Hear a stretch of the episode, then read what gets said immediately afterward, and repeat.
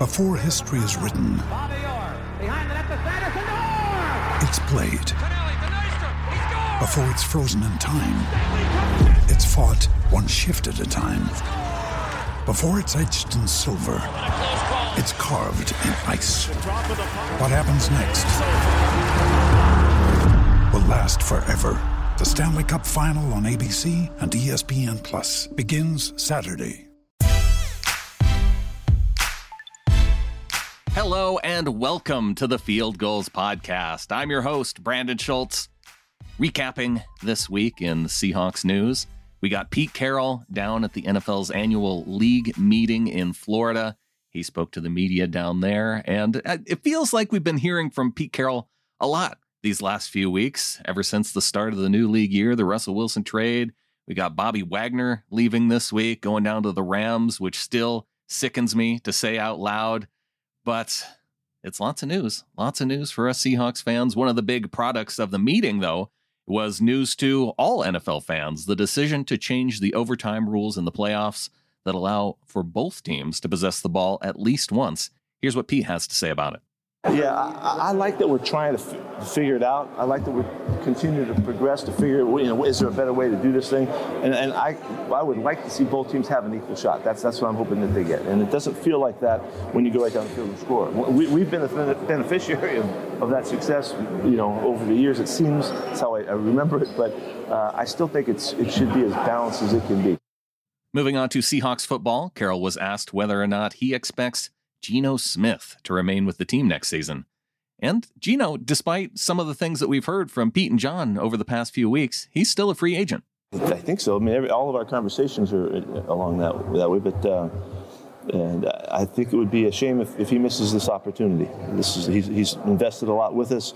Uh, he knows our system the best. He performed well at it once he got going last year.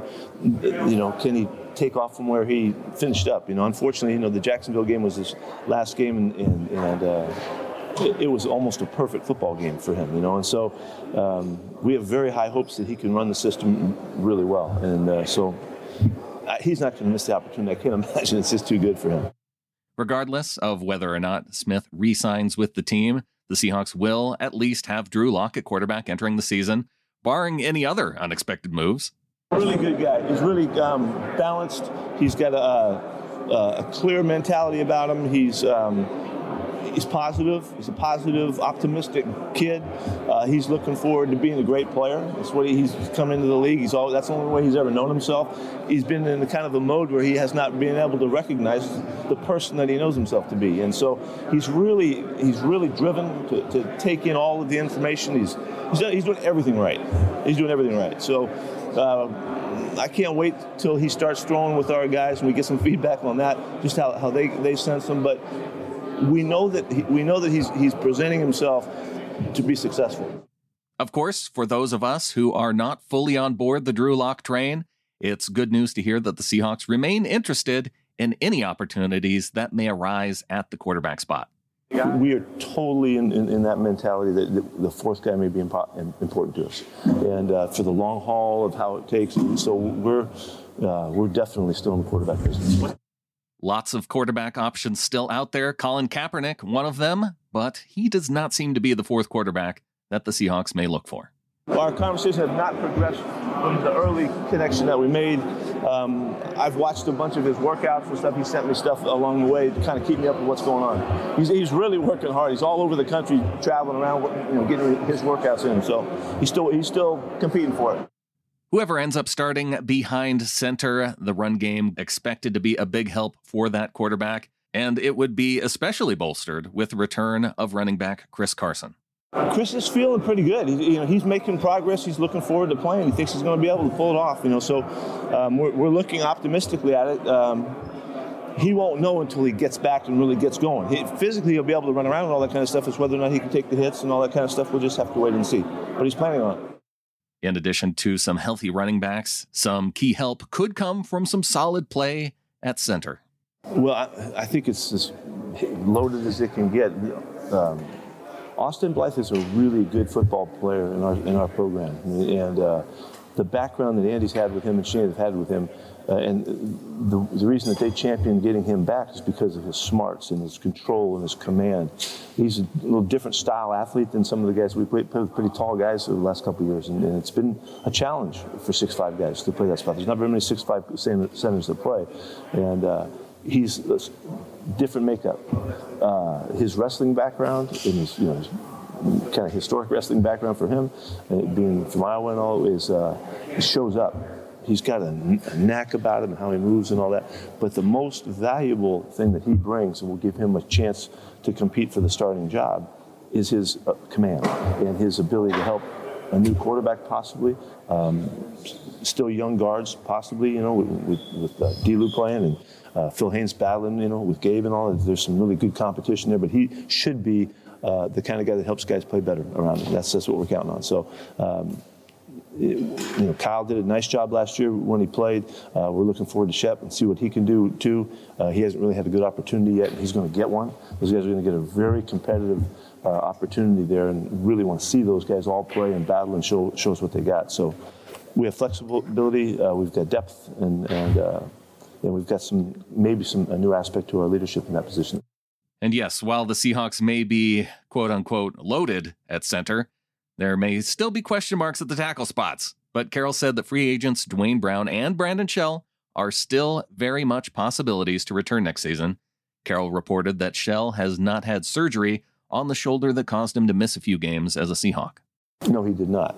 He did not. He um, he's re- been rehabbing throughout um, the decision. That was a big decision for him to make, and uh, so he's in a in, in a full rehab mode. Um, all the reports are that he's doing really well. Before we flip over to a few bits of defensive news, here's what Pete Carroll had to say about a potential extension with wide receiver DK Metcalf. We intend for him to be with us. You know, we love to figure that out. So um, we're in a normal kind of mode this time of year. You know, we're not to that topic yet uh, specifically because we got so many other things going on. But we'd love to have him. There's there's no way I could imagine playing without him. Yeah, I don't know if I like how he started that by saying that he had no intent to trade DK, which of course was what he said about Russell. But I think he saved it a little bit there at the end, saying he couldn't imagine playing without him. So, flipping over to the defensive side, Kerry Hyder and Carlos Dunlap were both recently cut. Hyder has since returned to San Francisco, while Dunlap remains a free agent you can see we, we, we put together a, a, different group, you know, is, is what's happened. You know, getting Uchenna was really a, a, big deal to us. Seeing the development of Darrell was, was important to us. Um, we, we thought that we could make a shift there, and obviously there's always the financial issues. those are the decisions that fall into the category of the really tough ones this time of year.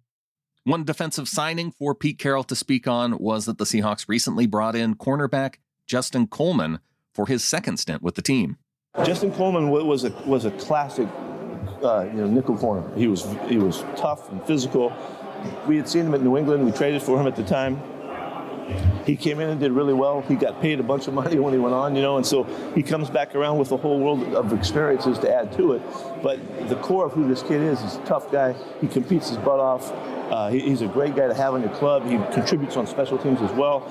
He's played a lot of corner too, and he's been in a lot of difficult situations, particularly at Miami, uh, in his one-on-one matchups and the way that they played him. So we've seen him really clearly, and uh, he just brings an element of competition that's exactly. And that is going to do it for this show. Thanks to Wilson Conn for helping to produce this episode. Follow him out on Twitter at Wilson underscore Conn, C O N N. A lot to check out up at fieldgulls.com. No April Fool's jokes, of course, but you do see an article which you may think is an April Fool's joke, as Frank T. Raines gives us five reasons why the Seahawks should trade for Jared Goff. Again, not an April Fool's joke, despite coming out on the first, but this is where we're at with regard to the quarterback spot, where we have to consider these possibilities. Samuel R. Gold he has Kenny Pickett in his film room if you want to take a look at what Sam's scouting of Pickett looks like. Also, some other signings in that the Seahawks bring back another Penny with Penny Hart coming back to the team. And if you missed DK Metcalf this past week, he was on a podcast with Kevin Garnett where he announced just how much candy that he eats, which is kind of crazy. Uh, that's in the pre snap reads for April 1st. You can check it all out up at fieldgulls.com. I will be back later this week with more Seahawks talk. And until then, go Hawks.